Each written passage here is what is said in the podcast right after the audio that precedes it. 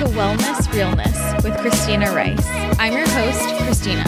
I'm a nutritional therapy practitioner, holistic health coach, Reiki practitioner, and the creator of ChristinaRiceWellness.com, where you can find my blog, recipes, services, programs, and ebooks. In this podcast, I'll be discussing all things related to health and wellness, and I promise to always keep it very real. Remember my disclaimer the information in this podcast is general health and nutrition advice and is not a replacement for medical advice, diagnosis, or treatment. If you'd like to submit a question or a topic for me to discuss, submit it on the podcast page at ChristinaRiceWellness.com. Don't forget to subscribe, leave a rating and a review on iTunes, and join our Facebook group, Wellness Realness Podcast Tribe.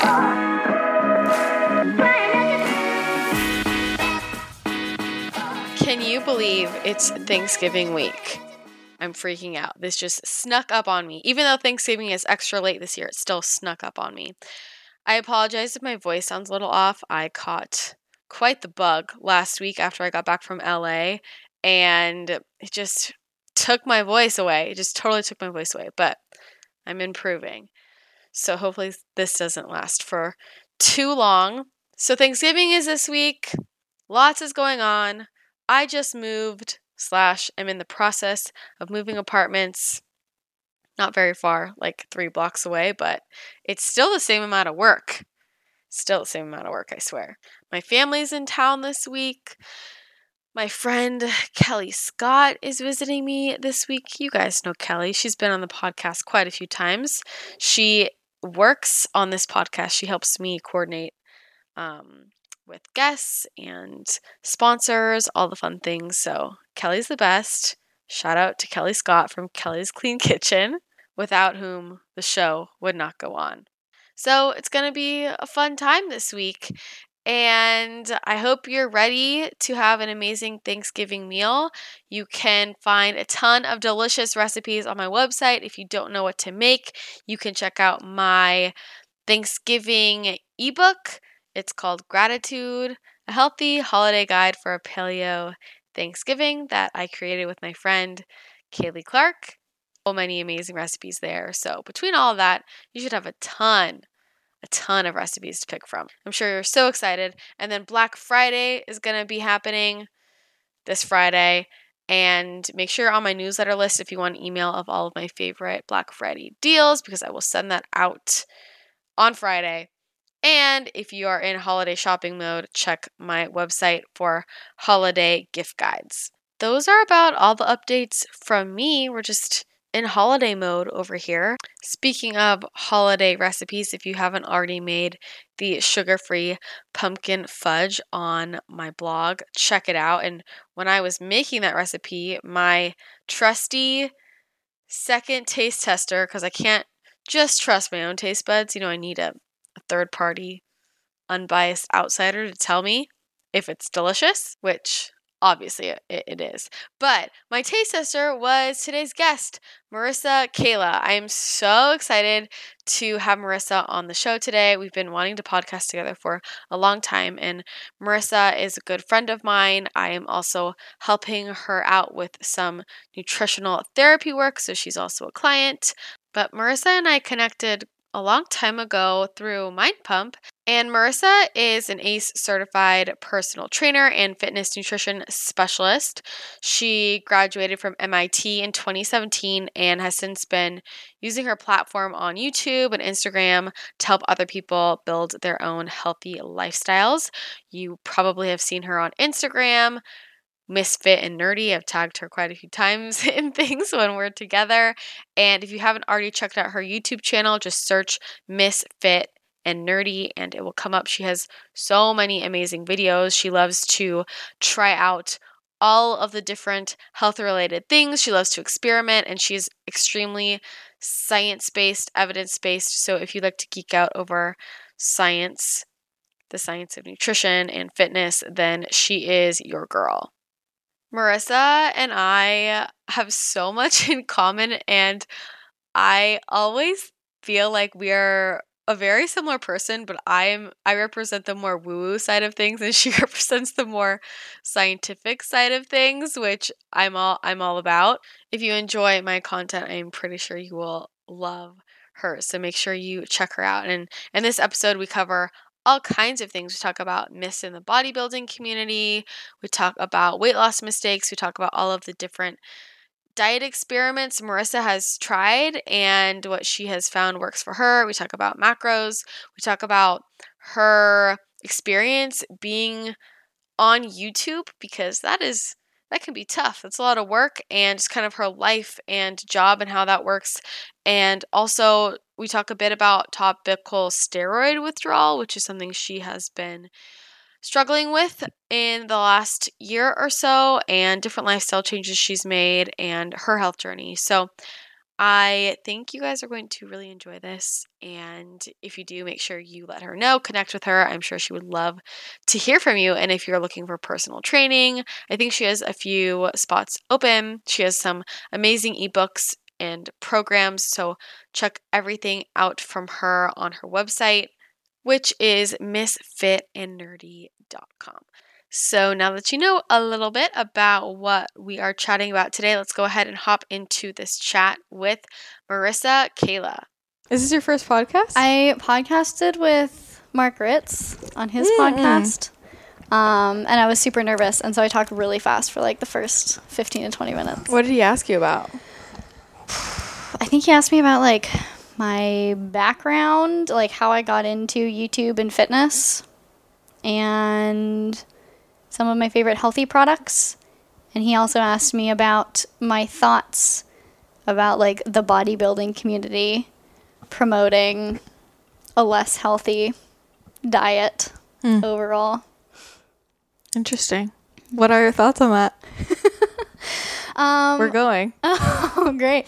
Um, so, I mean, overall, it's a lot of bro science. There's a lot of people promoting things that are not necessarily optimal for muscle building, and a lot of that comes from different marketing tactics that companies use to promote their product. So people see the marketing tactics and then they kind of just get that in their head and repeat it to everyone, and then it becomes something that everyone believes, which is not necessarily ideal because companies that are marketing to you do not necessarily have your best interests in mind. They just want to make money.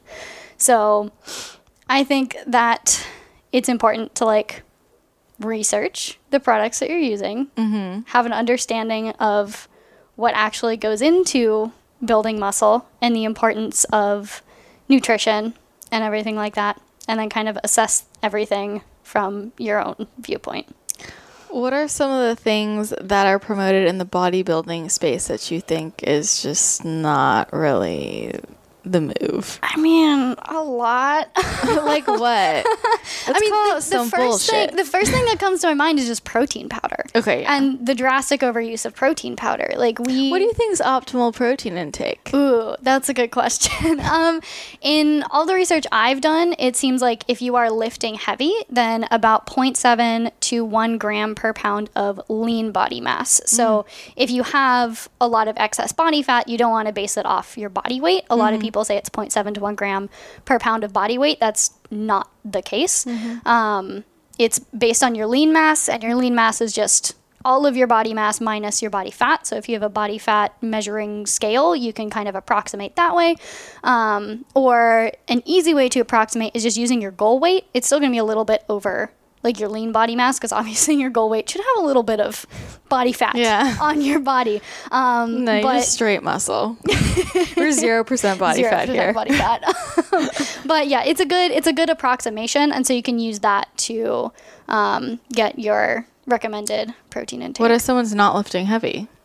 If you're not lifting heavy, then there's not really as much of a point in eating that much protein. Mm-hmm. Um, so you can eat like I hate to go this low, but some people can be very healthy eating like 0.35 per pound of body weight. Are you saying this though off of science and research or off of working with people? Off of science. See, okay, this is my thing. Like, and I have this issue with like Mind Pump too. And I tell mm. Sal, like, I understand when people are talking about like you don't actually need as much protein as they say, right? So if someone's gonna like I think Sal usually says like 0.8 to one mm-hmm. to one gram. Um, but that what you need is different than like what actually satisfies people. Okay. You know? Yes. Like I feel like in in actuality, yeah, you might not need you know, 1.5 grams per pound of body weight to build muscle. But for some people, they don't feel full without it. Yeah, 100%. I mean, I think, in my opinion, your first goal should always be your health, Mm-hmm. and aesthetics should come afterwards. If you're focusing purely on aesthetics, Mm-hmm. then 0.71 gram per pound of body weight is maybe ideal. But health wise, and if you focus on health, aesthetics usually follow. So that's why I think it should be a priority. Health wise, then yes, doing what best, what feels best for your body is going to be what's optimal for your body, and it's going to be what helps you get to your goals quicker. So let's talk about the other macros because I think this is interesting. Okay. So I, I think it's interesting to look at like bodybuilders who have it down to a science of getting their physique where they want, right? And in that space, it tends to be traditionally like higher carb and lower fat. Yeah.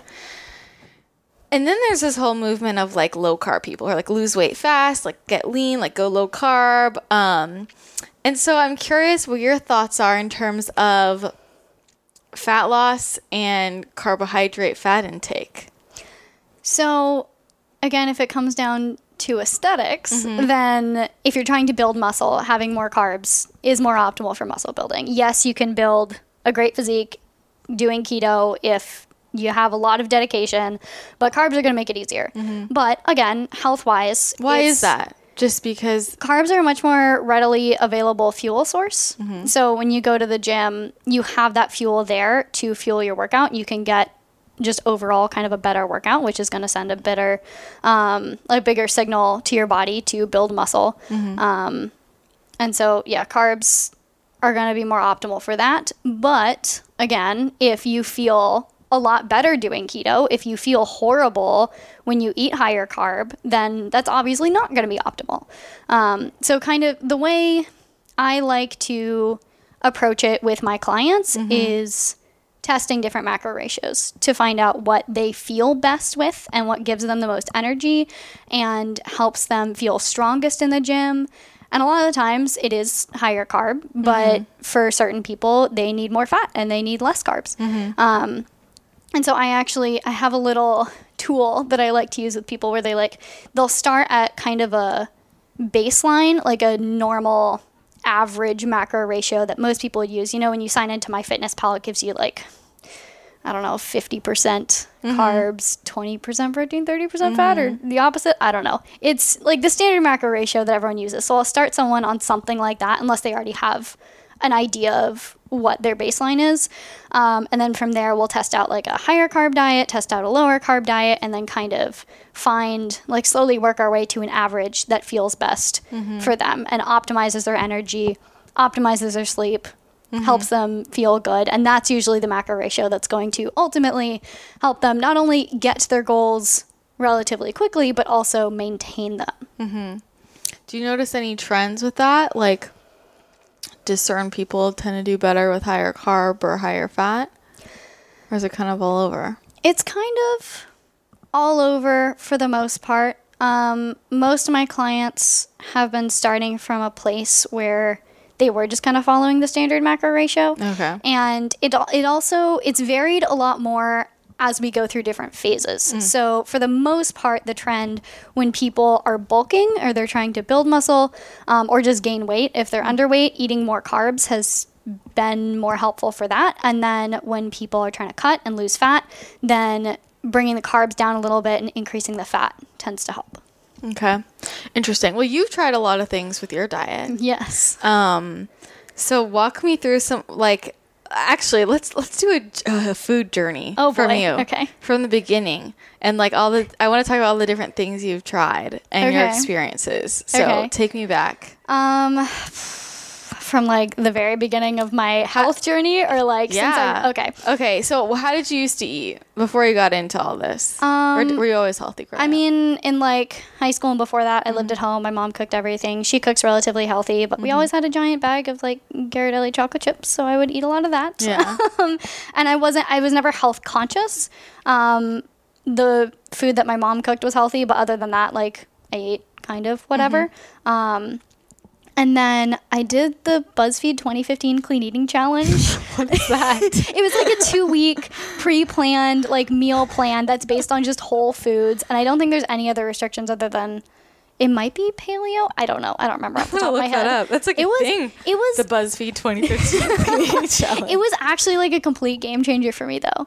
It was crazy because it was I'd also never really cooked for myself. Was before. this post you finding out you had celiac? Yes. So I was diagnosed with celiac disease in fourth grade. So How like, did you find out? my mom was diagnosed. Oh, and so it was genetic and the doctor was like, Well, you should probably get your kids Let's tested too. test So you. I ate a bunch of breadsticks before I went to get my results because I knew that I would never be able to eat them again. Awesome. And yeah, so I've been gluten free for as long as I can okay. remember. Um, but yeah, the BuzzFeed BuzzFeed Clean Eating Challenge changed everything for me. It made me realize Bless up BuzzFeed. Thank you so much, Right? BuzzFeed. no, it was it was crazy. Like I made I made spaghetti squash.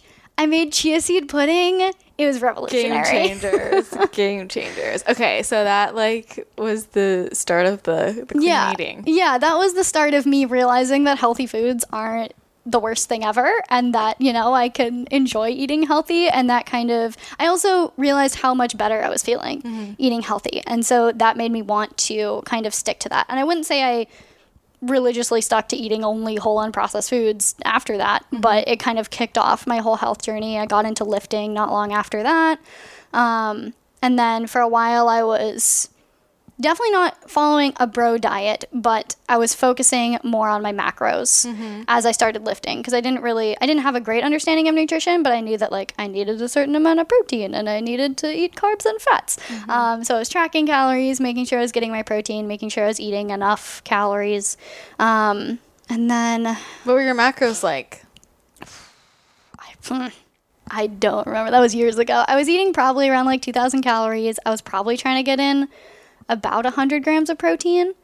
And then I think I usually let my fat and carbs kind of fall where they ended up being. Um, and that is what first made me realize that I personally function a little bit better with more fat than your standard macro ratio would give you. Um, I realized that when I had more fat in my diet, I felt more full, I had more energy, um, my cravings were a lot less. And so I kind of started to adopt a not high fat, but just higher than normal fat diet. Um, and then from there, I just started learning Well, more. what do you think's normal fat? Um, I think it's like 20 to 30% of your Okay. calories would be. I just like to give people because it's also skewed. You know, like what I think of as normal fat is very skewed from like what I'm sure other people do. You know, especially like I'm so in the paleo space. Like what we think of as normal is not normal. Yeah, when I say normal, I mean like in the bodybuilding Okay. world. it's Um, like 20 and then like the 30%. IFYM kind Mm-hmm. of crowd. Um, so yeah, more than that, but not by any means like a high fat diet. Um, not a two to one uh, fat to protein no, ratio. no, no, not quite. I might, I might be sick if I tried to do that. Yeah, I'm getting through it. Okay, so then then what was the next dietary? Um, I just from there I slowly progressed to eating more whole and processed foods, and then I think the first um, thing that I experimented with was intermittent fasting, Okay, and that was a game changer for me. Also, what did you experience? I realized that I was kind of doing it already mm-hmm. because it felt good. Yeah. I've never been a breakfast person. Like mm-hmm. even when I was in middle school and high school, I dreaded eating breakfast every day. I mean, it might have been because I would just eat cereal. Yeah. But I just no matter what, even if it was like eggs, like I never it never sat right in my stomach. It just it made me feel gross in the mm-hmm. morning. So I've never been someone who always wanted to like wake up and eat food. Um, so it was kind of natural for me to fast in the mornings. Um, but what I ended up finding was really useful was that it helped me kind of draw that distinction between actual hunger and just late night cravings and snacking because as soon as I had a cutoff for food, I wouldn't because I, I studied late. I would mm-hmm. just be sitting at my desk for hours and usually I would just snack Yeah. on random stuff because it was there because I was bored. Mm-hmm. And so having that cut off, I couldn't do that anymore and I realized that I wasn't doing that because I was hungry at all. I was mm-hmm. just eating to eat because there was food there, and there's no sense in doing that. Um, so that really helped me kind of be able to distinguish my actual hunger cues. Okay. So we're doing a 16-8 or Yeah, I started off with like a very strict 16-8. Um, my schedule at the time for school was also pretty consistent, so I didn't have to think about it too much. Um, but yeah, I would make sure to eat basically at the same time every day, and then if something happened, like I would shorten or lengthen my window a little bit. But I started off strict 16-8, and then my body kind of got used to it, and it ended up being I like to call it intuitive fasting. um, just because if I eat intuitively now, I basically just end up eating 16 8, maybe closer to like a 10 hour window some days. But if I wait until I'm hungry, I usually fast about 16 hours. Okay, let's talk about intermittent fasting. Okay. So, this is the, this is what the people need to know. Is intermittent fasting alone help with fat loss or is it that it's getting people to reduce their caloric intake? I think it depends on the person. I say that intermittent fasting is absolutely not a weight loss tool. Mm-hmm. It's not, it will never guarantee you weight loss by itself, mm-hmm. but it is a health tool. Mm-hmm. Especially for people that have some amount of insulin resistance, squeezing their food into a shorter window can help with that. And as a byproduct, help with fat loss. But intermittent fasting itself is never going to directly cause fat loss. Because if you, it, in a healthy person, it comes down to calorie balance, calories in versus calories out. If you start intermittent fasting, but you increase your calorie intake by a thousand calories in your window, you're still going to gain weight. It's not magical. It's not just going to make fat drop off. Um, but if it helps you get healthier, and if you don't change your eating too much, then it can ultimately help you lose weight. Okay. And that was about the time when your YouTube channel like kind of blew up, right? Yeah, my my first video, no, my second video about intermittent fasting went viral, and it was my fourth video on my channel, which was just mind blowing and really strange. Um, but yeah, I kind of became the intermittent fasting girl after that. Oh, okay. I see. What what made you start YouTube? Um, well, I actually started. I started this channel um, right before I graduated college, so like two and a half years ago. But I started a different channel about four years before that, and I got it. I've always loved YouTube, loved the culture, loved the community. Um, I watched a variety of different British vloggers over the course of the years ever since like YouTube became a thing.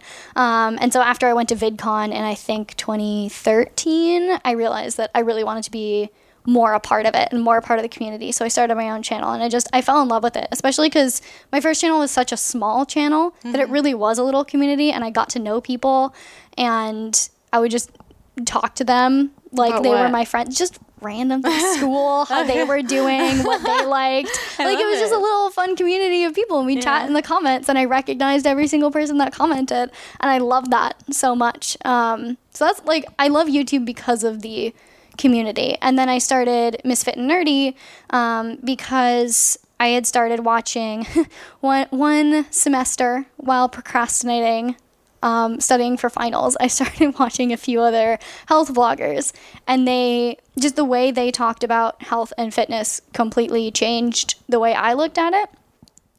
And so it inspired me to change my health and my fitness routine and everything. It got me into lifting, it got me into seeing foods as a way of giving my body nutrition rather than just, you know, something to enjoy eating. Um, and it, it changed my life. And so I wanted to kind of give back and provide another avenue for people to discover everything that I had discovered.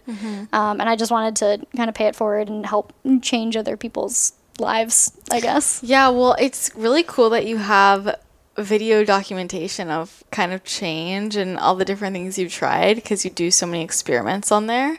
Um, and like, okay, you've done you did carnivore diet. You've Yeah. done. Oh, you're doing AIP. I did keto. You did keto. What else have you? Have you ever gone through a vegan? Um. I've done I did like a week of vegan, and I'll do a few vegan days here and there. Uh-huh. Um, they don't make me feel that great, so I haven't really wanted How to so? commit. my digestion just Yeah. is not happy Same. on vegan. Yeah. I'm so hungry and I'm yeah. so bloated. Yeah. Yeah. It's just, it's not fun. So I've never wanted to commit to doing like a longer trial. Mm-hmm. Um, the only time I did a full week of vegan was because I bought a cookbook from a vegan YouTuber who I really like. I love her recipes. And so Mm-hmm. I bought her cookbook. And so I tried like the whole day. I just ate from her cookbook, Mm-hmm. which was, I was cooking literally all day. Yeah. it's a lot of work. But the rest of the week, like I hadn't bought any animal products. So I was Mm-hmm. just like, I'm just gonna eat what's in the fridge. And so I ended up being vegan for a week. It was not the best week of my life, but it was Mm-hmm. Fine. well, what about um I want to hear about your keto experience. yeah, that was really interesting to me because before I did keto, I knew that I did better on high or fat, low or ish carb. So I thought keto would be great. I thought that I would feel amazing on keto. That was not the case at all. I did not feel satiated for a single second. And I knew that I was in ketosis.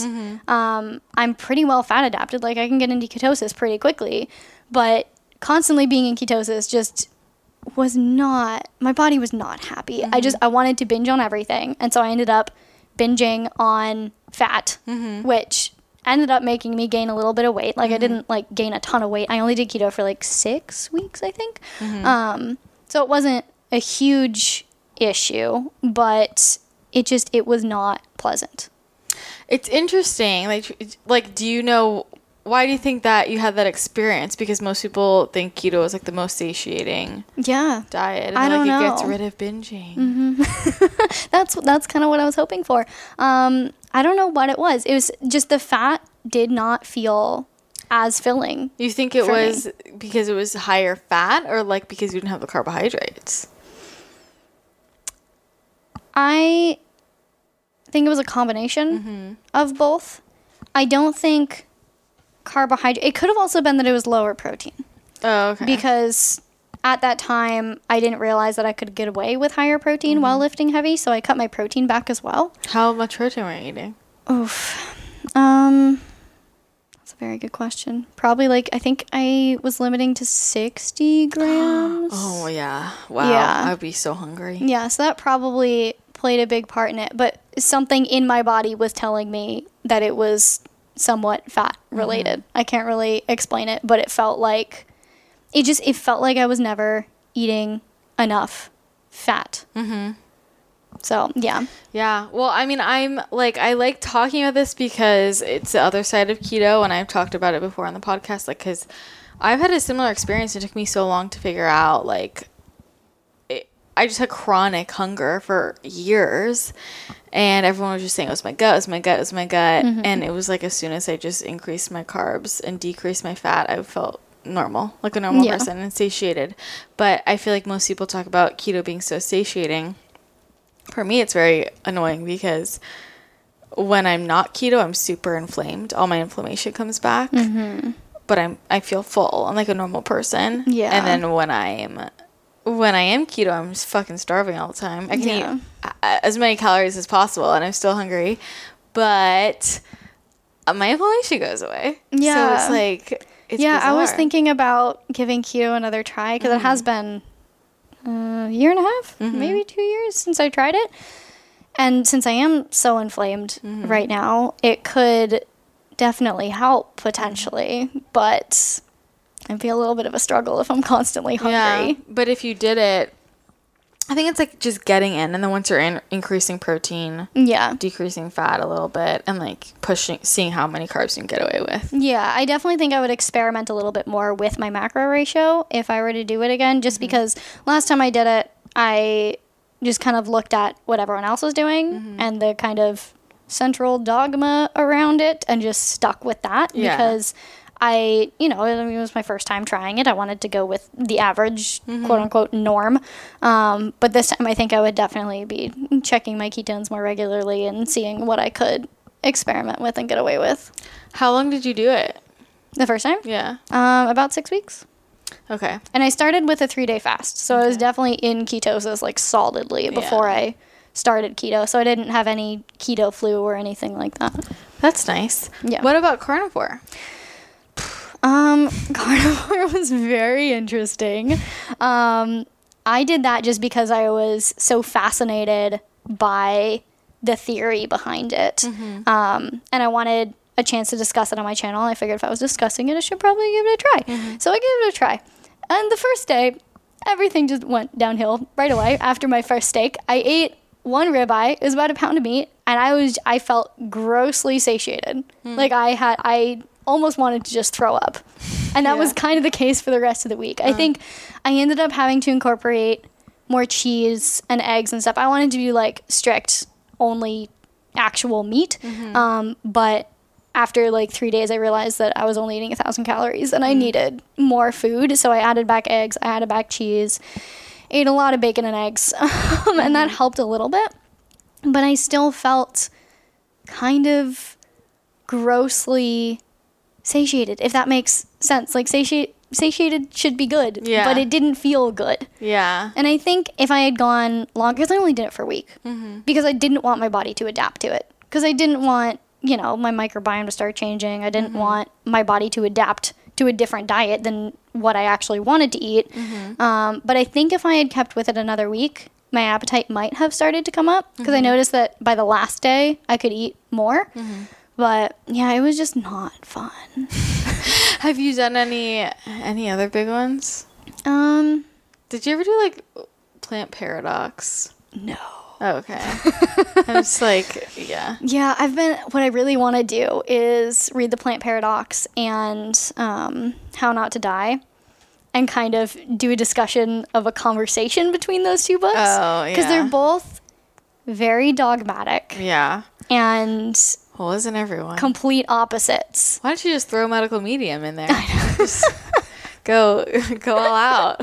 Yeah, no, it's just, uh, I just, it's the dogma of all the different diets that really gets to me, and that's why I like to experiment with all the different diets on my channel. Is kind of to demonstrate that different people are going to respond differently to different diets, mm-hmm. and that's okay. And finding the diet that works best for you, or building the diet that works best for you, rather than trying to fit yourself into a specific diet dogma, is going to be what is best for your body.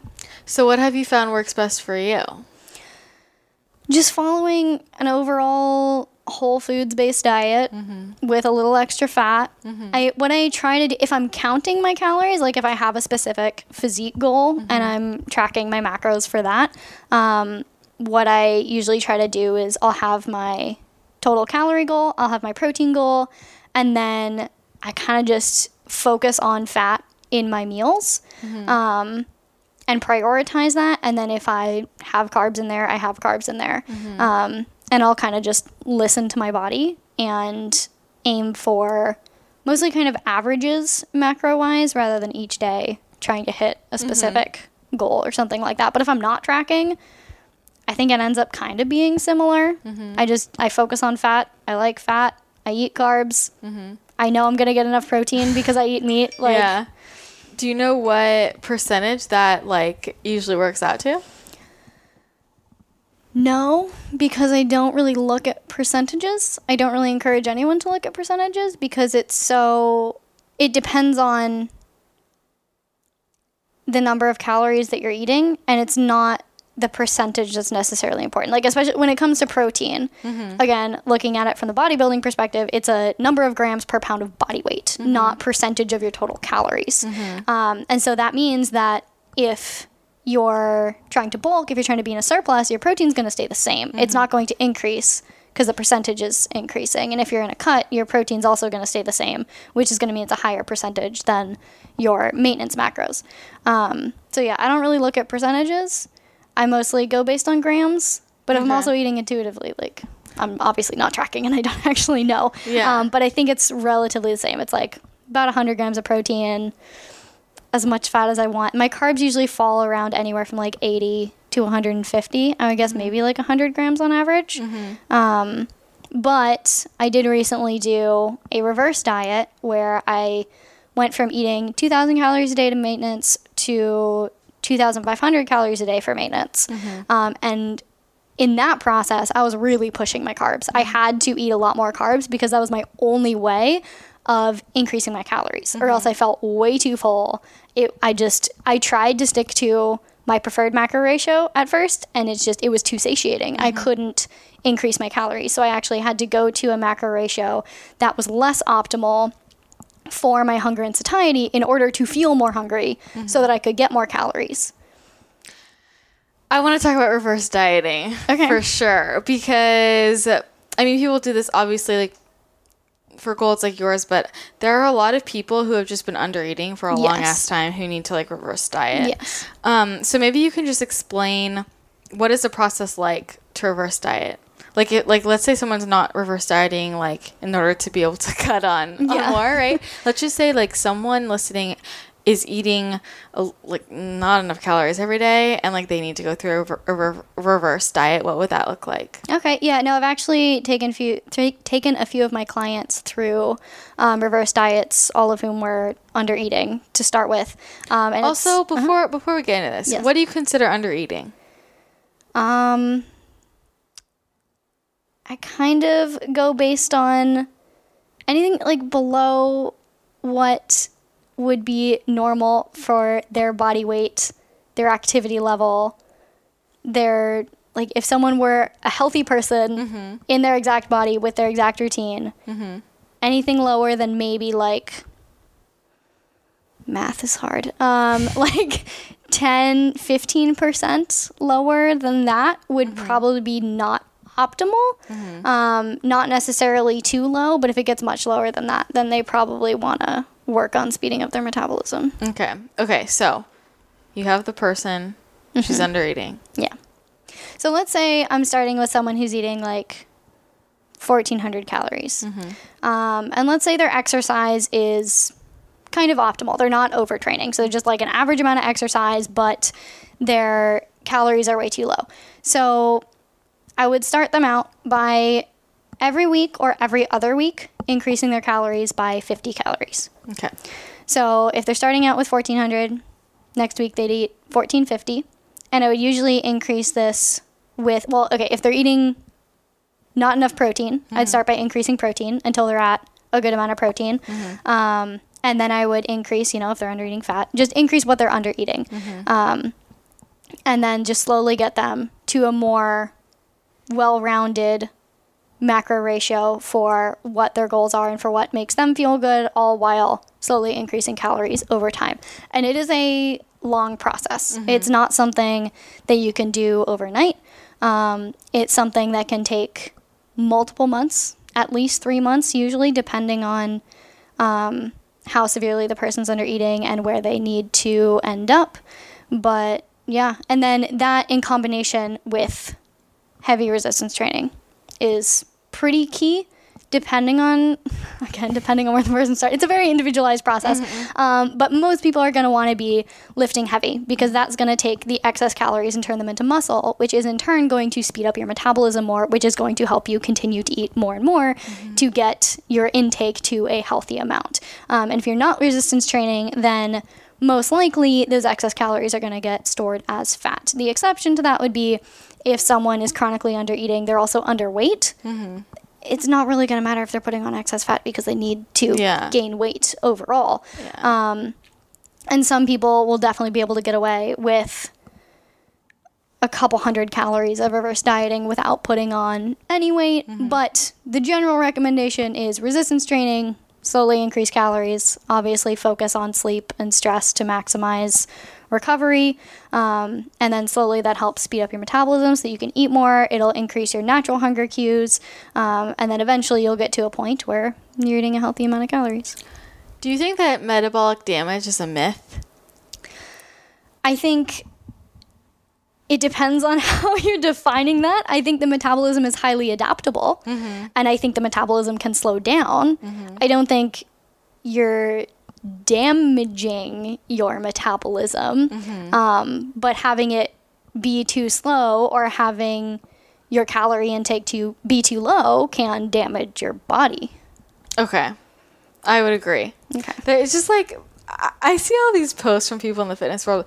Metabolic damage is a myth, and I'm like, well, like you can slow your metabolism down Yeah. to a place where it's not ideal. I think where that comes from is people like it's the whole starvation mode mm-hmm. thing where people think that if they eat too little, they're going to start gaining fat. Mm-hmm. Which, I mean, yes, if you eat too little to the point where you like completely mess up your hormones and everything, yeah, you mm-hmm. might start gaining fat. But it's not because you're like eating 200 calories too little. Mm-hmm. So you're starting to gain weight. Like that's probably not the case. It's ju- it comes from these people trying to educate the average person who has like no knowledge and has heard this idea that there's starvation mode and so that's what they're blaming their weight gain on rather than the fact that they're actually not under eating they're not actually being aware of what they're eating. Um, so i think as a it's yeah. But that is true though. If someone's under eating chronically, they can start putting on weight because Yes. it's fucking up their hormones. Yes, yes, exactly. But uh, that's not the case for. It, I'm coming at this from the perspective of the people that I see in the IFYM forum on Facebook. Okay. A lot of them are not under eating like to the point. a single IFYM forum on Yeah. Facebook? Oh shit. Yeah. Okay. I didn't know. Yeah, and there's just there's so much misinformation in there, and there's people that are like, if their um, metabolism is naturally burning like 2,000 calories, they're eating 1,600 calories now in order to cut, and they're like, I don't know what's happening. I'm putting on fat. They're probably not putting on fat because they've damaged their body. They're damaging their hormones. They're probably just not doing something properly. What do you Um, think would they would they be not doing properly? I mean, a lot of people don't know how to track properly. Like, a lot of the people that are first getting into this, and I definitely went through this too when I first started tracking my calories. I had no idea what I was doing. Uh-huh. Like, I was not weighing and measuring things. I, w- I could easily have been off by 500 to 1,000 calories a day Yeah. without knowing it. Mm-hmm. And I think that's the case for a lot of people who are otherwise healthy, who are just getting into this, just trying to learn things, and maybe just, you know, they just need to do it for a little bit longer and they mm-hmm. need to learn a little bit more. And once they understand kind of how food works and how to measure food, then they're going to be totally fine. But until then, they're confused and they're like, why am I gaining weight? I'm doing everything right. Or, I mean, it's hard to get into the habit of tracking everything. A lot of people will, you know, buy a soda, forget that they had a soda, not track the soda. There's 300, I don't know how many calories in Yeah. a soda, but Uh, God, I don't know a couple either. hundred calories that you're not tracking that you forgot about. And that just keeps you, you keep missing things and so they don't realize how much they're actually eating. Um, but yes there's there's definitely two sides to it. There's the side of the people that are like otherwise healthy trying to lose weight don't really understand are just in a learning phase. And then there's the people that are chronically under eating that are damaging their body that um, are definitely doing a lot more harm and that can cause weight gain. And so i think the message that certain people are putting out where they're saying that you know damaging your metabolism is a myth is coming from the perspective of the less educated but otherwise healthy people um, but yes i 100% agree like you can definitely slow down your metabolism like that is but that's not metabolism damage that's what the metabolism is supposed to do if you're Yeah. chronically under eating if your metabolism doesn't slow down to compensate, then you're just gonna lose a ton of weight and like die real quickly. so if your metabolism, like your metabolism is functioning very, very well if it's slowing down to compensate for your lower calorie intake. Um, and I think that's kind of where the message gets a little bit twisted. Yeah. I think also just like when the same message is being applied to such different groups, like what you're saying, most of the people who are doing IFYM are is such a different population than like all the people who are more likely to go into quote starvation mode. Yes. Like the, it's more it is more prevalent in the paleo space because people go paleo and they drastically reduce their calories without realizing like Mm-hmm. the number of people who come to me eating like 800 to 1000 calories and they don't even know it is Wow. out of this world because a lot of them just switch to they eat protein and vegetables Mm-hmm. and like the they barely use any fat. They think they're high fat. I'm like, you're not. You know what I mean? Like that's not that many calories. Like vegetables don't have that many calories, and like your chicken breast does not have many Yeah. calories either. Um, and they're eating like three meals a day like that, and then over time, and they start and they're really into fitness. You know, so they're working out Mm-hmm. six days a week, and they're eating, and then it's like, why am I putting on weight? And I'm like, your body's freaking out Yeah. your thyroid's tanking. Yes. Your, your cortisol sky high. Like, so it's definitely, I think, different population. Yeah. Um, let's talk about the calories in, calories out debate. okay. Um, and what I just want to hear your, your thoughts on this, Be, and especially in the context of like, do different macronutrient ratios affect affect the way calories are metabolized? Before I let Marissa dive into how different macronutrients affect metabolism, I do want to talk about something that really affects your metabolism, which is your amount of and quality of sleep. And one of the best ways to optimize this is by making sure you wear a pair of blue light blocking glasses a few hours before bed and during the day when you're working on anything with a screen but not just any pair of blue blockers because I know there are a lot of brands out there on the market. My top pick is BLUblox. Blue Blocks is the only company that offers blue light filtering lenses backed by the latest science. They have done the research and the testing to make sure that these lenses block the exact frequencies of blue and green light necessary so that you get all of the health benefits of blue light blocking glasses. And why would you want to wear blue light blocking glasses? Well, obviously, it supports your sleep. Like I mentioned, it allows you to have better, deeper sleep. Which then has a ton of downstream effects. Wearing blue light blocking glasses can help to give you more energy during the day, less headaches, less eye strain. It can help you just feel calmer, more relaxed in the evening and during the day, and improve your mood in general. It also really helps to balance out your hormones. This can affect your hunger levels during the day, your productivity. It's all connected and all goes back to supporting your sleep. And BLUblox has so many different options to pick from. They have about 20 different frames you can choose from. So you will definitely find a few pairs that you really like. And you can also send in your own frames if you want, or they can make you a custom made prescription if you need that. BLUblox is also the only blue light glasses company that has a charity partnership. So for every pair of BLUblox they sell, they donate a pair of reading glasses to Restoring Vision, who gifts them to someone in need. So everyone needs a pair of the Sleep Plus red lenses, which you put on when the sun goes down, it gets dark. This will help to block 100% of the blue and green light necessary to give you optimal sleep, helping you to sleep better, reduce your anxiety, and just relax you overall.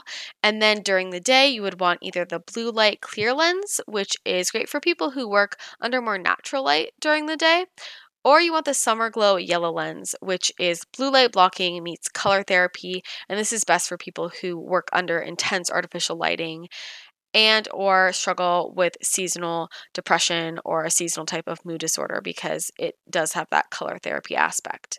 If you're not sure which pair to get, just go to blublox.com and contact customer service, and one of the founders will let you know which pair is best for you during the day. I personally use the blue light clear lens during the day and sleep plus at night, and then I sleep with the Remedy sleep mask, which is their 100% light blocking sleep mask, which really helps support your REM and deep sleep cycles. If you want to learn more about the science behind this, check out episode 230 with the founder, Andy Mant. And since Black Friday holiday sales are coming up, Make sure you take advantage of their Black Friday discount code. So if you use the code BF2019 at blublox.com, then you will get 25% off. This is their mega sale, and this is lasting from November 23rd through December 2nd, 2019. So if you are listening to this when that applies, make sure you go to blublox.com, B L U B L O X.com, and use that code BF2019 for 25% off. If you are listening to this, after December 2nd, 2019, then you can always use my discount code WELLNESS, W E L L N E S S, for 15% off your purchase of any products from BLUblox. Okay, now that you know exactly how to support your sleep, which is extremely important, and Marissa is fully behind me on this one, let's go ahead and hop back into this conversation with Miss Fit and Nerdy herself. Is there a metabolic advantage to low carb diets or high carb diets? That is a very good question. And I think, again, it kind of depends mm-hmm. on the person. Oh. Um, as far as calories in versus calories out go, mm-hmm. I would say, again, depends on the person. If you are an otherwise healthy person, like everything is perfectly fine, everything's functioning well, it kind of does basically come down to calories in versus calories out, um, especially in the short term. If we're talking five, ten years, the quality of the calories is going to matter. Yeah. No matter what. If we're talking like you want to lose two pounds in a month, it's calories in versus calories out. It doesn't matter if you're eating cheesecake every day. I mean, Yeah. I don't recommend that, Yeah. but like it's not going to make Twinkie diet. Twinkie diet Exactly, 2019. yes. Um, but if you are not 100% healthy, something's not functioning well in your body, then that does disrupt the metabolic ability of your body and it's not going to purely come down to calories in versus calories out. What I usually tell people is you have to focus on health first and once your health is in line, then you can focus on weight loss, weight gain, building muscle, whatever you're trying to do mm-hmm. because if you're not healthy, if your body is not utilizing nutrition properly, then you're just adding to whatever stress is already on your body by trying to manipulate your calories or mm-hmm. macros in that way. Yeah. I mean, you're just fighting an uphill battle. Like, Yes. it's just kind of a waste of time. Exactly. and yeah, that was something that I realized too because I as soon as I finished my reverse diet, um, I started having a ton of different skin issues, which ultimately came down to being topical steroid withdrawal. Um, but I had no idea what was happening. And when I was reverse dieting, I was training six days a week, um, and I felt okay. And then as soon as I started having these issues, I cut my training and I dropped a ton of weight like immediately. So it was very clear that like something was not. I, I was fighting an uphill battle. I was trying to build muscle, speed up my metabolism, which I did do successfully. But I'll bet that I would have been a lot more successful if my body had been in a healthier state when I was going through that. Yeah. In terms of training, um, what do you think, like, what do you usually start people with in terms of, like, with the average person, what do you think is a good workout schedule? Like, like how many days a week do you look at? Are you a full body person? a split person? Um, this is. I feel like uh, people are gonna get annoyed at me for saying this, but it depends on the person. um, so I mean, it like training though. It. I mean, I guess nutrition too, but training s- so depends on. Like with an average client, one of the biggest factors is what they have time for, like what they're willing to commit to and able to commit to. Um, for example, one of my clients that I was working with, um, we started talking and she said, Yeah, I think I could do five days a week. But I had to push her and I was like, Is that something you can 100% commit to doing every single day? Or do you think you could a lot more easily commit to doing three days a week with two, like one or two smaller workouts in there? Mm-hmm. She's like, Okay, yeah, that's much more manageable. She's a mom, she has two kids. She now is going to have a third kid. Um, super Wow. exciting. But she, she's a very busy person. Mm-hmm. And so accommodating her lifestyle was a big factor in her being consistent. And mm-hmm. consistency is the most important thing. If you can't be consistent with what you're doing, then you need to scale back and you need to find what you can be consistent with.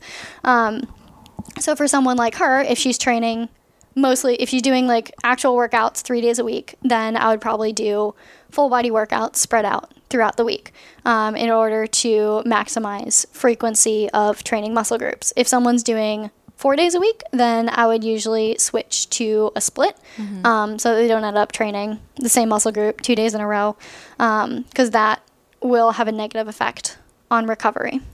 Okay. What if someone's like, I could go every day? I will say Would you still have them go every day? Yeah. No.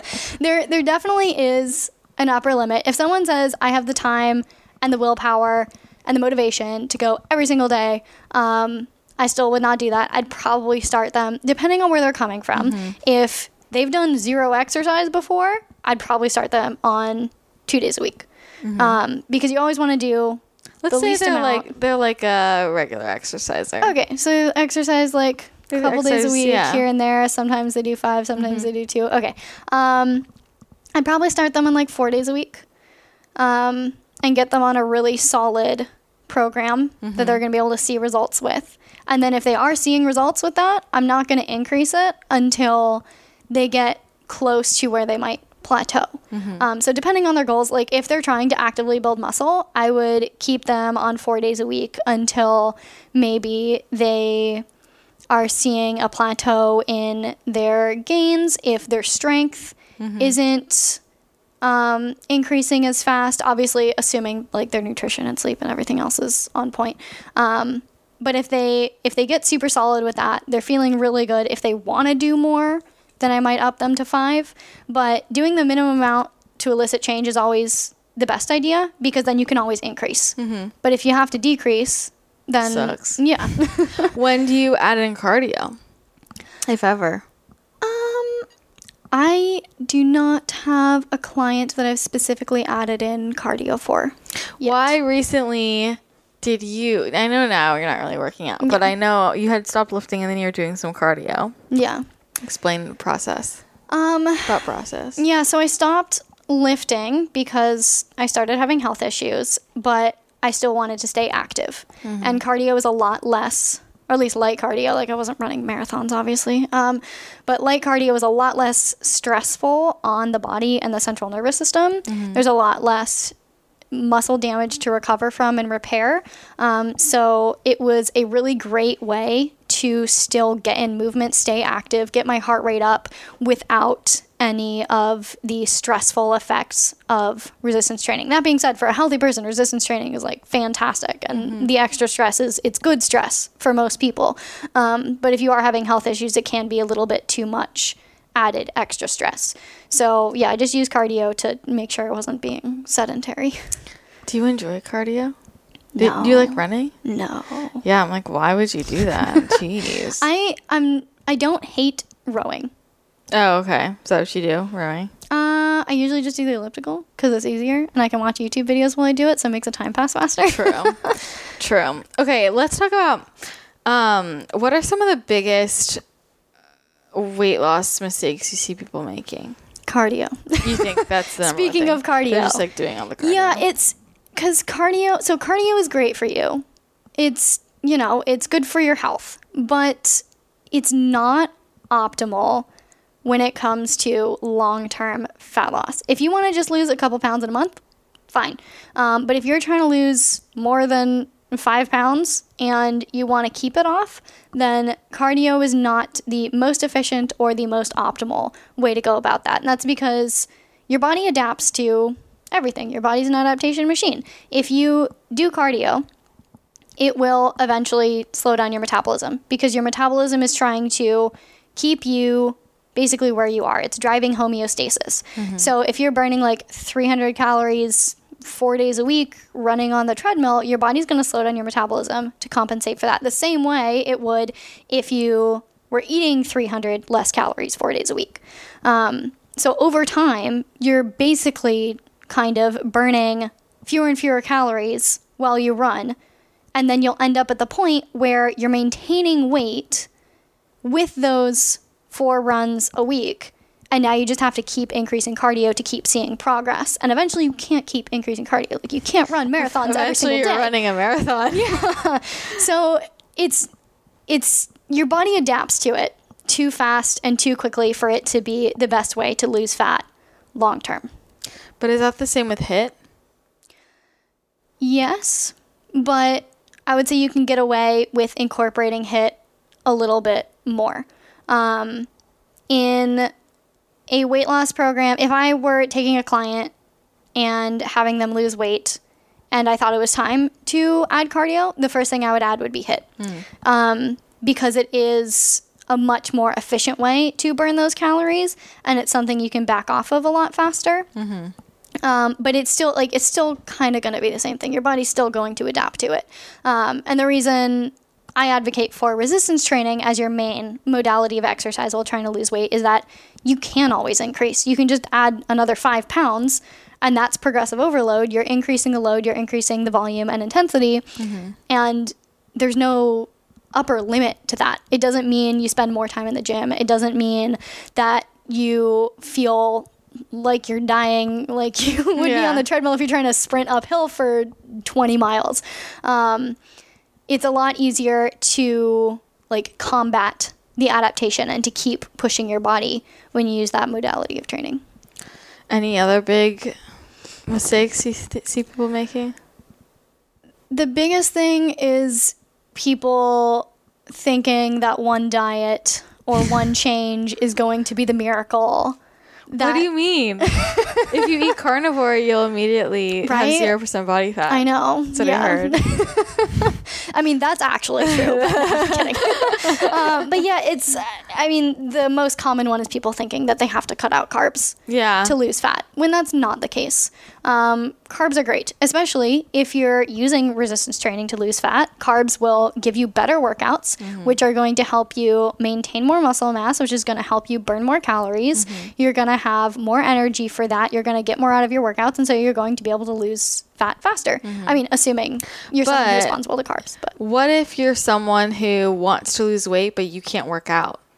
you can lose weight without working out. Yeah. So it's not that, as optimal, in that but it's case, definitely possible. in that case, do you think low carb would be more advantageous, or no? As long as they're cutting. I would say yes. Okay. Yeah. Yeah. I definitely think, I mean, that would be a point where if I had a client that literally could not do any amount of exercise, um, I would have them maybe try keto and see how that works because then, yes, you are burning your own fat for fuel, and that's the best way to make sure you're targeting that um, for weight loss. Yeah. Well, what's interesting is I don't know if you've read studies on this or but it's like people can anecdotally and there there's some science behind this like eat more calories on a low carb diet and lose weight Yeah. versus like on a higher carb diet they, ha- they have to eat less calories to to lose weight. I have seen that, and I think it kind of comes down to the individual because I've seen people. Have you seen the opposite ever? Um, let's see. What eating more carbs helps them lose more weight? Like they can eat more calories with higher carbs and lose weight than and on low carb they have to eat less food. I don't think I've had any clients specifically Yeah, do that. I'm like, um, but I have seen like I'm in, or I was in. I might have left the group, but a few keto. When I when I try a new Mm-hmm. diet or something, I get myself into a lot of different Facebook forums. Wow, um, this so is a whole yeah. new world for me. Oh yeah, it's I'm more I, of a Reddit kind of girl. Oh, really? Yeah. Oh, I need to check that out.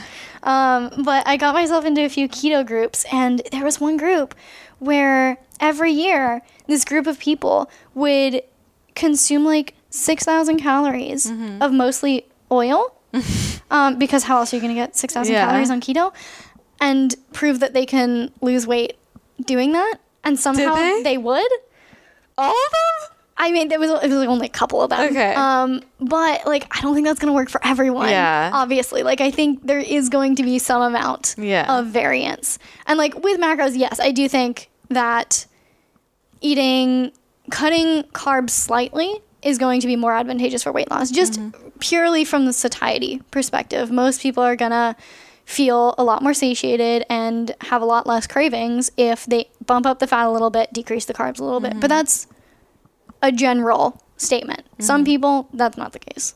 So interesting to me. Have you ever gotten your genes tested? I have not. I'd be so curious see- to see like what your genetics said. Like, so for mine, according to my genetics, I my I'm optimal on a high protein, high carb diet, low fat. Interesting. Yeah, but you know that's genes, Mm-hmm. and what's my, my environment? Like I've had all these gut issues and Yeah. um, like the mold and stuff, and like carbs feed all that, right? Yeah. So I don't know. It's very it's very fascinating. Yeah, the genetic testing aspect is also it's another thing that people think that they can just go do that, follow that diet and Yeah. have miracles happen. Yeah. But as you said, there's a lot of other factors that come into play, like your environment. Like Yeah. we are not living in the same environment that our ancestors that we got the genes from were living in. Um, so we do need to, in some ways, compensate for that, and that might change how our bodies are responsive to different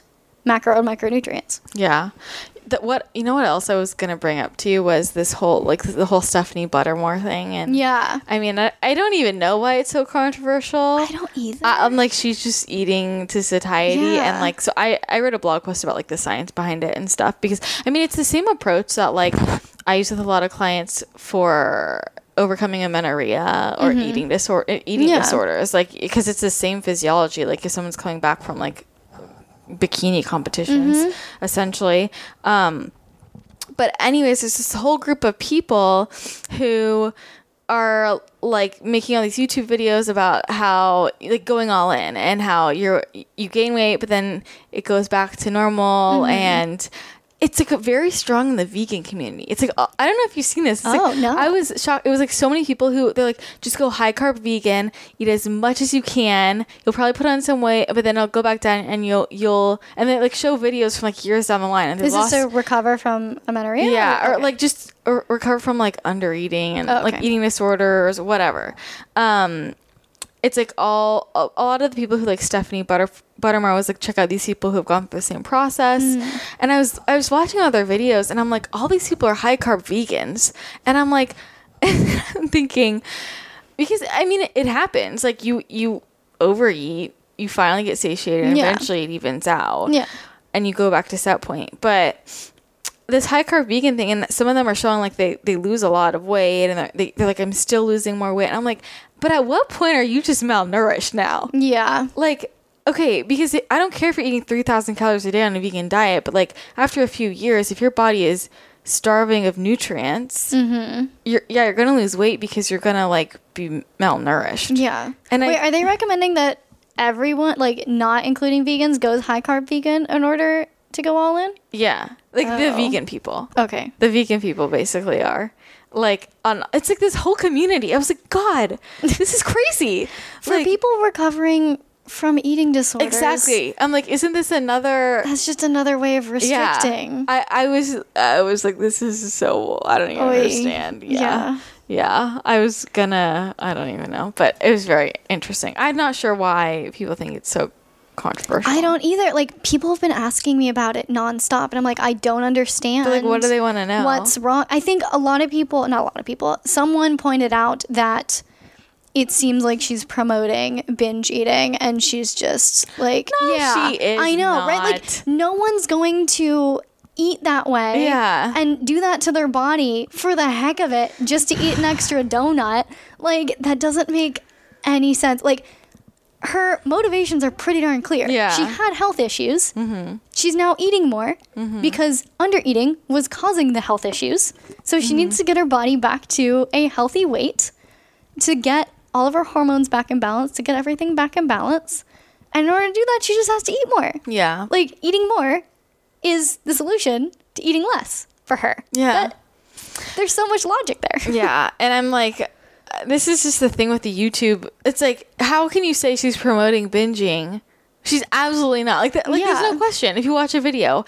And this is like what's tough about youtube and i would love for you to speak more to this like what it's like being a youtuber. Mm-hmm. um because i think people i mean it's freaking harsh out there. Yeah. I feel like YouTube is where the, the main like there are trolls on all over the internet, but like they're like really on YouTube. Yeah. Yeah, I've I there I have had fleeting thoughts of just quitting YouTube and starting a podcast because you don't get the comments Mm-hmm. Yeah. on every episode Yeah. and stuff like that would Yeah. make things so much easier not dealing with the comments. But yeah, no, it's a very interesting platform. Um, and I think there definitely is a lot of pressure to I guess look a certain way, act a certain way. I feel like I constantly have to explain myself.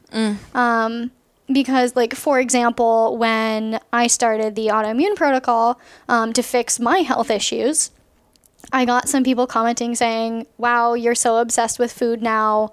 You're promoting like an unhealthy mindset with food. And I'm like, I am sick. Like, Yeah. until you have been in the shower wanting to scream and having a mental breakdown because you just want to take your razor and shave all your skin off. Like, you have no right to tell me that what I'm doing is disordered when I'm just trying to fix my health. Yeah. Um, and I think it's really difficult, especially when people come in and just watch one video. Yeah. They don't have They the have no context, They don't have the background. They don't understand like what I'm doing or why. Mm-hmm. Um, and so it's finding that balance between giving some amount of context and just kind of like trying to live my life Mm-hmm. and film what I want to film and share what I want to share with my audience. Yeah, but it, but it's like even if someone watches every video, like they still don't know the whole story. That's true. That's very true. Like especially when it's when you're putting out so much educational content, like the whole thing isn't about here's my life Yeah. every day day in and day out and like I mean, I didn't know I mean, I watch your your videos and I didn't know everything that was going on until we like dove into it. Oh yeah. You know, um maybe you can explain to people kind of the behind the scenes of like what has been happening with your health. what has been happening with my health a lot so much um i definitely never thought i would be in this position where i would feel like i was i don't sick mm-hmm. I don't, I don't have a chronic illness, but I f- I'm kind of lumped into that category because what I'm going through is going to take at least a year, if not three to four years. Um, so, yeah, just for context, um, I'm going through topical steroid withdrawal. I had a small amount of eczema when I was a kid, like five, ten, I don't know. Um, and I was given topical steroids to fix it, used those for a bit, stopped using them, and then I had some huge skin flare up that doctors were like, well, it's not eczema, but we have no idea what it is. And I was like, okay.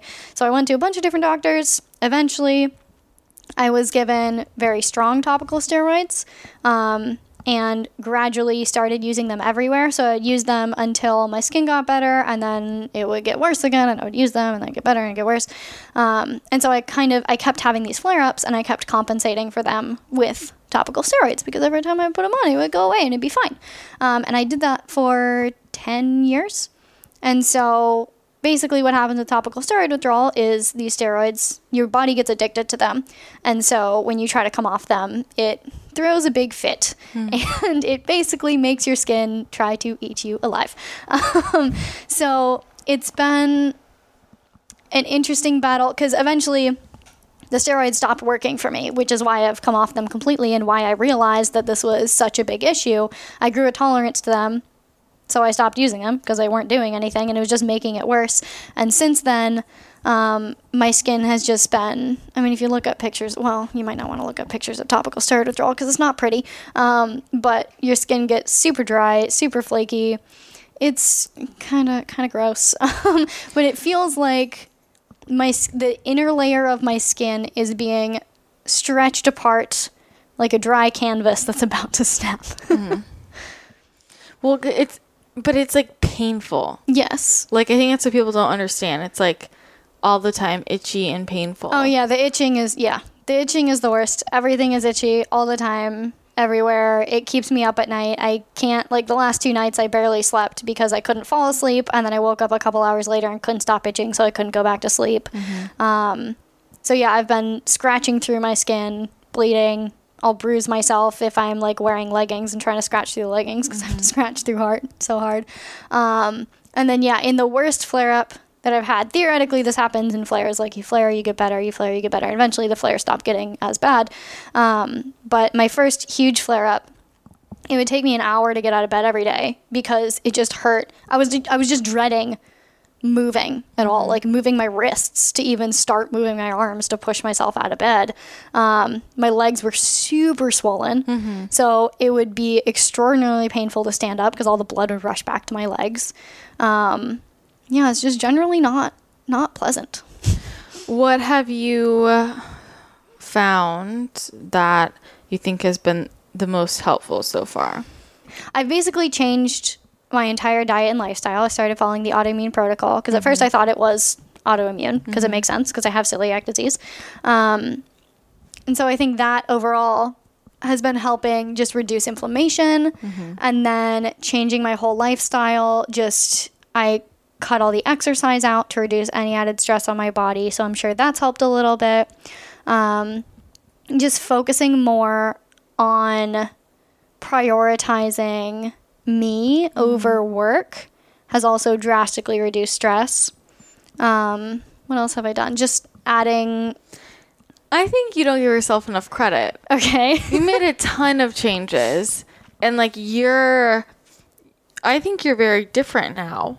Like your stress is different. yes. Like which absolutely had to go down because the stress of just dealing with the way you physically feel is too much for anything else to be added on top of that. Yeah. Like you're much more chill now. I feel like.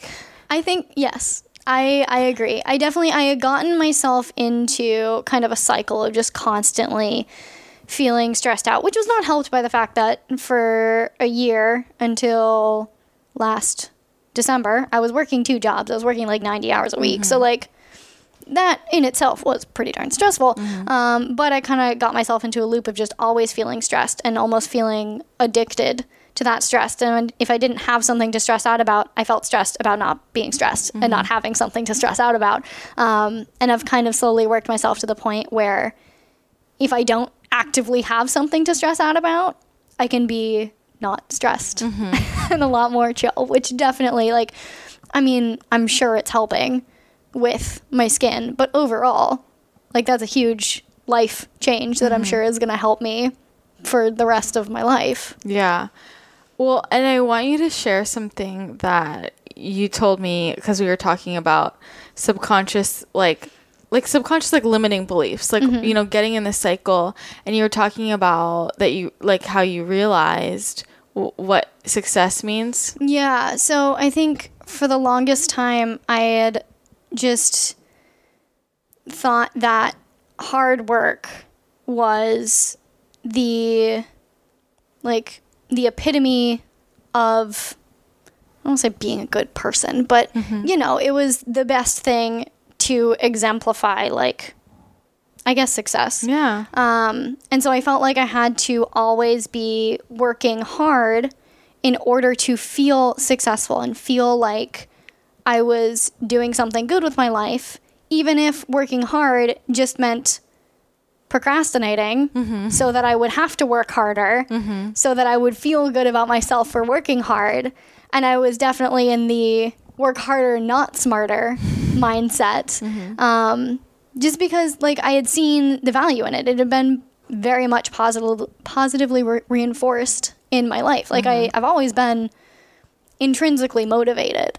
Um, I've always been a hard worker. Like I remember sixth grade, I was so excited to stay up until midnight working on this little storybook that we had to mm-hmm. put together, and like that felt good mm-hmm. because I made a really cool project and I was super proud of it. And it I had worked hard to produce that. And since then I was working hard. Like working hard got me into MIT. Working hard um, got me a lot of different opportunities and cool things. And so it just kept getting positively reinforced that working hard is the best thing that you can do.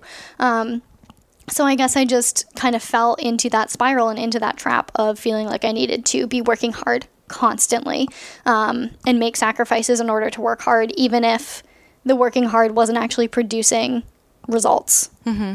So being able to make that shift and realizing that, you know, working smarter, not harder, mm-hmm. is a little bit more optimal Yeah. for long term success and happiness has been a huge shift for me. I mean, I think that's a really profound realization. I think so many people, I mean, I could definitely have the same thing. Um, and I think a lot of people listening do too. And a lot of us procrastinate without realizing why. But like when you realize that, you can start to like t- pick apart your behaviors and be like, why do I self sabotage all the time? Yeah. And then you realize it's this belief, but is this belief true? Mm-hmm. No, you know? Yeah. Um, so I just think that that's just why I wanted you to share it because I think so many people can connect with that, um, especially when I think we're younger and for many people it's like their parents will like praise them like oh my god you worked so you were up so late on that project like Mm-hmm. yeah. and it's like all that little stuff that adds together and it yeah, my parents reinforce it. definitely never like forced me Yeah. to work hard, but they definitely positively reinforced my Mm-hmm. hard working. Like they would I mean, they took care of like everything for like my mom cooked for me. Mm-hmm. My parents bought me an iPad one year because they're like, "Wow, you worked really, really hard this semester." I made them Yeah. return it because I felt bad because I wasn't gonna use it, but Yeah. like they still they did things like that for me Yeah. because I worked hard. Um, so yeah, it definitely it got positively reinforced and it just it stuck with me. And so what I'm doing now to kind of break that habit, I'm definitely still working on it because I still catch myself stressing about things that I don't need to stress about and working like trying to make everything perfect that doesn't need to be. Um, but what I've implemented is kind of a cutoff for myself for work. And I don't let myself just work until bedtime anymore. And so what I'm trying to do is like every night, at least for now, like I, I don't think I'll need to do this forever.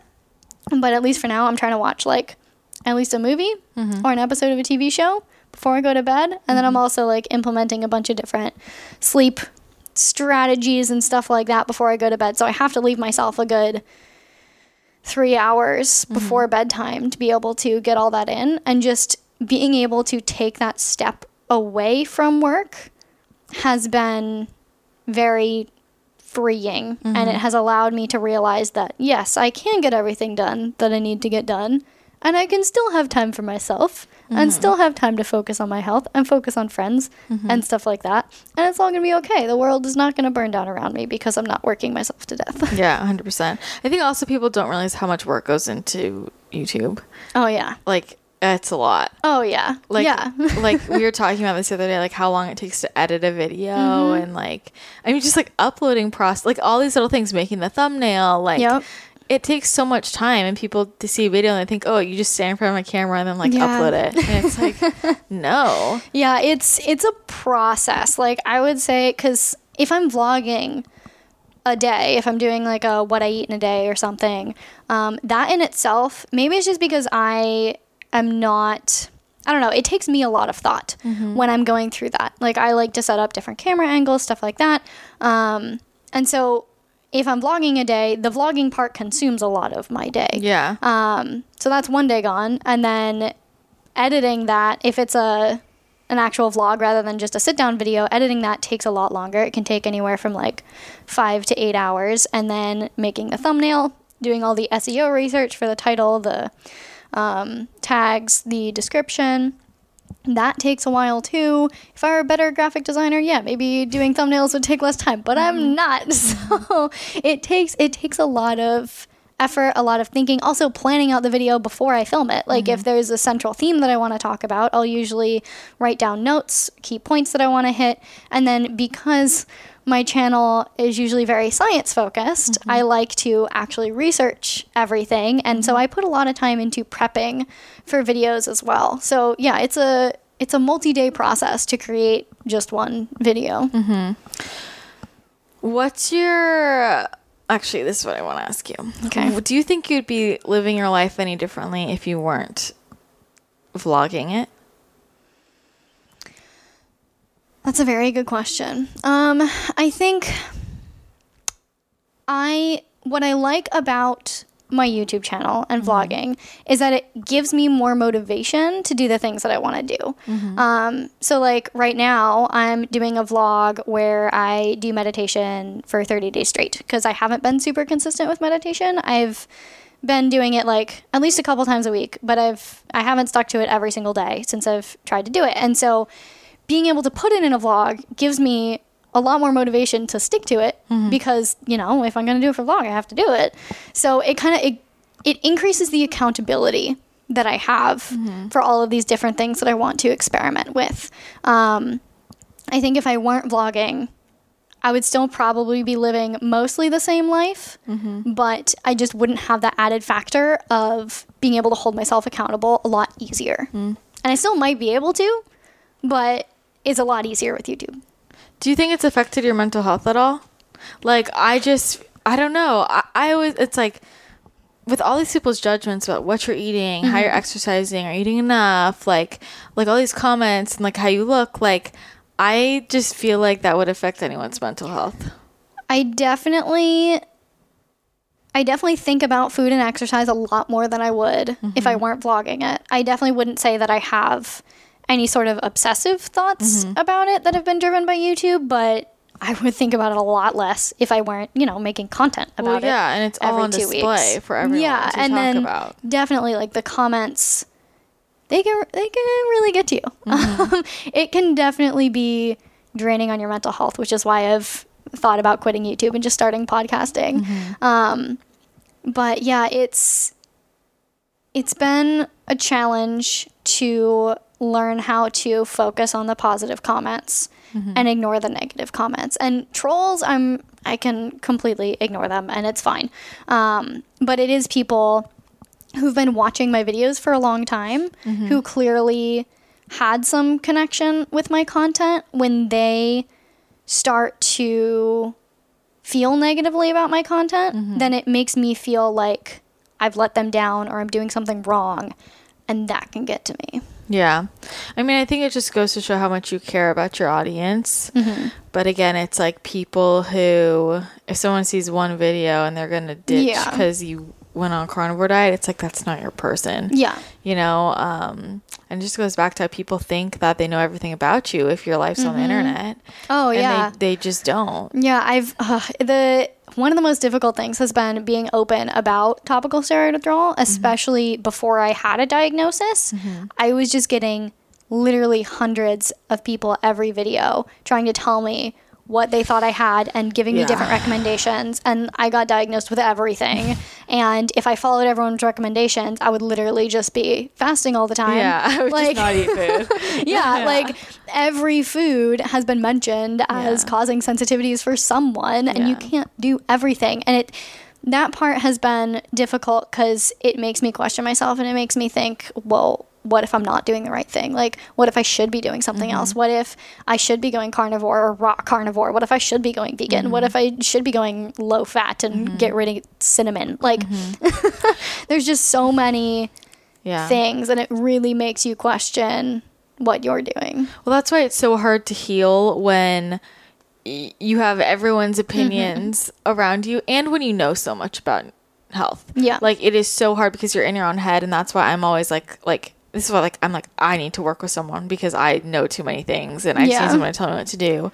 Um and yeah, I, I tweeted about this yesterday and I was like I just said me sharing something along the lines of me sharing something about my life is not an invitation for your opinion. Yeah. Like just because I'm sharing something about my life doesn't mean I'm asking for your opinion. Like I'm sharing because people ask me.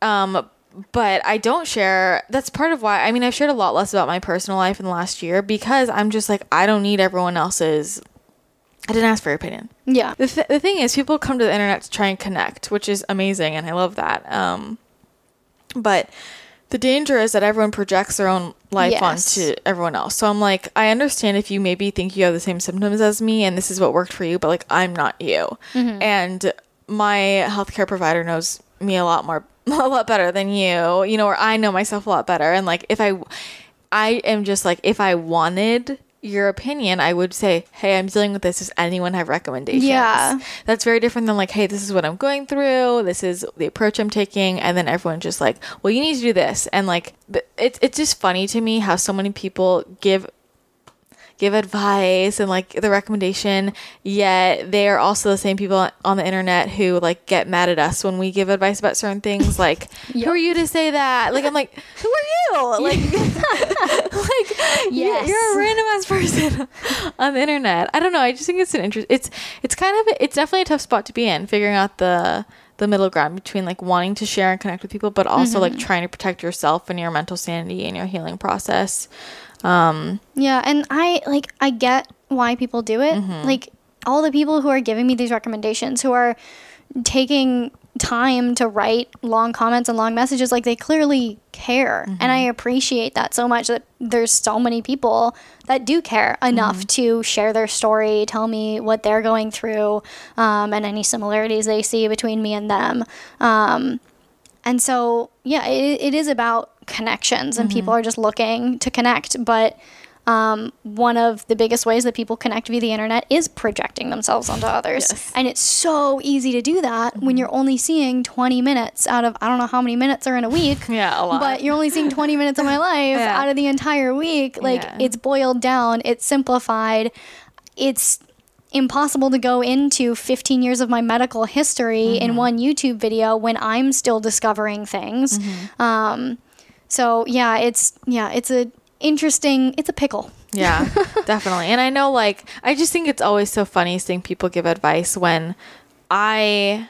I'll be on I'll be on Instagram, let's say, and I'm seeing like 30 people who have crazy digestive issues and candida and X, Y, and Z, and I'm like looking at what they're eating, and I'm like, I could freaking fix this for you, like, Yeah. But it takes everything in me, but I don't. I'm not gonna go and message someone and be like, hey, you should really do this, like, because it's like if someone wants help, they'll ask for it, Yeah. you know and like we can't i mean we can but we shouldn't all go around telling everyone else what to do unless Yeah. it's like asked for in my opinion Yes. so i don't know No, I I 100% agree with that. and there's also a difference between like a slight like hey this could help you should check this out versus like I mean, I've gotten like five paragraphs. Like, you need to do X, Y, and Z. Oh, Like, yeah. like picking apart. I'm like, holy shit! Like, mm-hmm. I didn't know, like, do you know what I mean? Like, I didn't know I signed up for a consultation with you.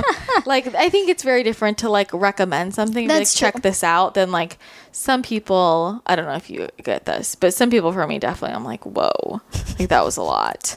Um, yes, I have gotten some very interesting, Yeah, long, like the in-depth ones. Yeah, I think it definitely comes down to how it's presented. Yes. If it's presented as like, hey, like this might not work for you, but this is what worked for me, that's fine. If it's like, hey, Mm-hmm. You this is what you yeah. have. You need to do this, this, and this because if not, you're destroying your body and you're gonna die. Mm-hmm. Then no. Yeah. Well, yeah, and because people do give some really helpful things sometimes, you know, Yeah. they'll get they'll like you should check this out. But that's more of like I think the way it's framed. I'm like I'm not going to check something out if you're telling me like I have to do this Mm-hmm. and like that you know everything about me, but it's more of just like what you were saying, like, you know, this worked for me. You should Yeah. look into it if you haven't already. I'm like, cool. But Yeah, the biggest thing that I've gotten is all the carnivore people telling me I need to go raw carnivore. And honestly, like, I think carnivore could potentially help. Mm-hmm. Like, I even saw a post in a topical steroid withdrawal Facebook group Mm-hmm. um, of someone who went carnivore and was focusing on getting in a lot of collagen. And he said that that helped him a lot. And I was Mm-hmm. like, oh, great. I mean, it kind of makes sense. Um, but just people are recommending it so blindly Mm-hmm. and dogmatically, that's what really bothers me about it. I mean, I think also what people don't realize is there's more than one way to get things done. Yes. And it's also not always just as black and white as like I mean, I think if you did go raw carnivore, you probably might get better faster. Like I I don't think that's off base. But is that how you want to live your life? And Not with the really. stress of that, you know what I mean? Like there's other factors that go into Yeah. it in terms of lifestyle and stress and like is that the only way? I don't think it's the only way. You know, like like I think there's more than one way to get a lot of things done when it comes to health. Yeah. Like and I'm sure I mean I feel like fitness is a good example. There's a lot of different ways to approach fitness to get, Yeah.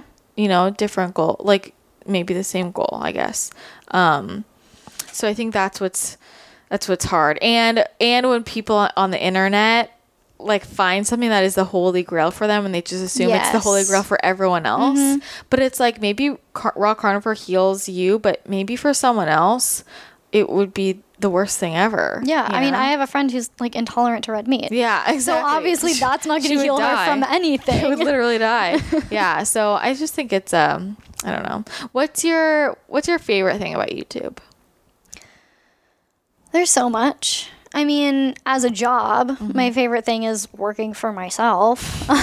um, it's pretty darn nice to make my own hours, make the content that I want to make. Mm-hmm. Um, but I think about YouTube in general. It's it's the community. It's the Mm-hmm. same reason I got into it. It's being surrounded by like-minded people because you know like what you talk about kind of dictates the kind of people that are going to follow you or at least be um, the people that are most engaged with your content. So i have a lot of people that are very into kind of the more sciencey side of fitness and health but are still open-minded.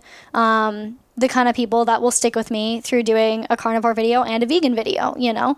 Um, so it's great to have a community of those people and that's when i recently started a facebook group. Um, and i found that those people like the people who have gone to the lengths to join that facebook Yeah. group are kind of like my They're in it to people they're it. very like similarly minded and um, we've had some very interesting conversations and yeah Yeah, the people who go into the community are the real ones. Yeah. I found like people who are in the face for me, like people in the Facebook group, but like, um, or who read my blog. I'm like, if you read my blog, you are like, we're best friends. You know, people who like go the extra mile. Um, do you have a favorite video you've ever made? A favorite video? Ooh, there's been a lot of videos that I've enjoyed making. Um, I don't know why my carnivore video comes into my head. Probably because we were just talking about carnivore. Yeah. Um, oh, actually, no. Um, I did a three day fast where I measured a lot of different biomarkers. Like I measured my heart rate just like uh, three or four times a day. I started two or three days before the fast just to get a baseline, and then I measured throughout the fast, and then a couple days after. So I measured my heart rate, blood pressure, ketones, glucose, weight. Um, and one or two other things. That was really interesting. Okay. Yeah, it was fun. I need to rewatch that. I need to rewatch your carnivore video. I remember when it came out. That was a while ago. Yeah, it was a while ago. And now I need to rewatch it. But you weren't raw carnivore. No. So I mean, I could barely do carnivore with Yeah. eggs and cheese. So where do you see your channel going? that's also a very good question. I'm going through quite a transformation with my channel right now just because I am not exercising. My whole channel is kind of built around fitness. So, not being able to exercise, I think um, I've noticed a bit of a drop off in views and engagement because my content is changing so much, which is understandable. Um, ultimately i want to get back to making that fitness content because i think that's what i enjoy the most and i think um, that's where i am most educated and valuable as a youtuber. Um, but yeah ultimately i want to be more organized with my content. That's just kind of my only goal right now long term um, is having more of a set schedule and plan around content so that I can make sure that everything I deliver is as valuable as possible. Do you just like decide right then? No, uh, I usually so since I've started scheduling better, um, I have a block of time in the beginning of my week to plan out my videos. So whether that's thinking of topics or doing my research, making bullet points, whatever, um, I have. There's probably been like one or two videos where I had no plan going into it, but most of them I have a plan. I have bullet points. I can know kind of like what I'm going to talk about. Mm-hmm. But Okay. just like overall throughout the month, being more Yeah. scheduled and planned would be great. Hey, you've made so many good improvements. I'm very proud of you. Thank you. You are sleeping more, Trying to, being more social, definitely. de stressing, outsourcing a little bit, Mm-hmm. doing all the self care things. Yeah. I'm I think you're doing well. Thank you. So I I'm excited to see you on your journey. I'm just excited to prove the doctor wrong who said it was going to take me three to four years to Yeah. Dude, screw him. Gonna come back next year and be like, look at me Mm-hmm. now. I'm, I'm more than happy to pay the like $250 Yeah. to go back to him and be like, you were wrong, Yeah. sir. Here here here I am. Show up in a bathing suit. look at my skin. I am so healed. I love it. All right. Tell everyone where they can check out your YouTube channel and get more from you in general. So I am misfit and nerdy on everything. That's miss like M I S S, not like misfit, but like misfit and nerdy. Um, on Instagram, I post at least twice a week. Obviously, I have my YouTube channel where I post twice a week. My website is misfitandnerdy.com. Um, if you want to join the Facebook forum, it's what is it? The Fit and Nerdy Fam. There's a long title, but it's basically the Fit and Nerdy Fam. If you search that, you'll find it. Um, and yeah, I think that's. Oh, I'm Misfit Nerdy on Twitter too, but I don't use that that much. Awesome. Thanks. Yeah, thank you. Shout out to Marissa for coming on the podcast. Remember, you can connect more with her on YouTube at Misfit Nerdy and Instagram at Misfit Nerdy, and all of her information is on her website, misfitandnerdy.com. If you enjoyed this, make sure you let her know. And if you uh, enjoyed it, share it with someone. Send it to a family member or a friend, anyone who you think would find this interesting.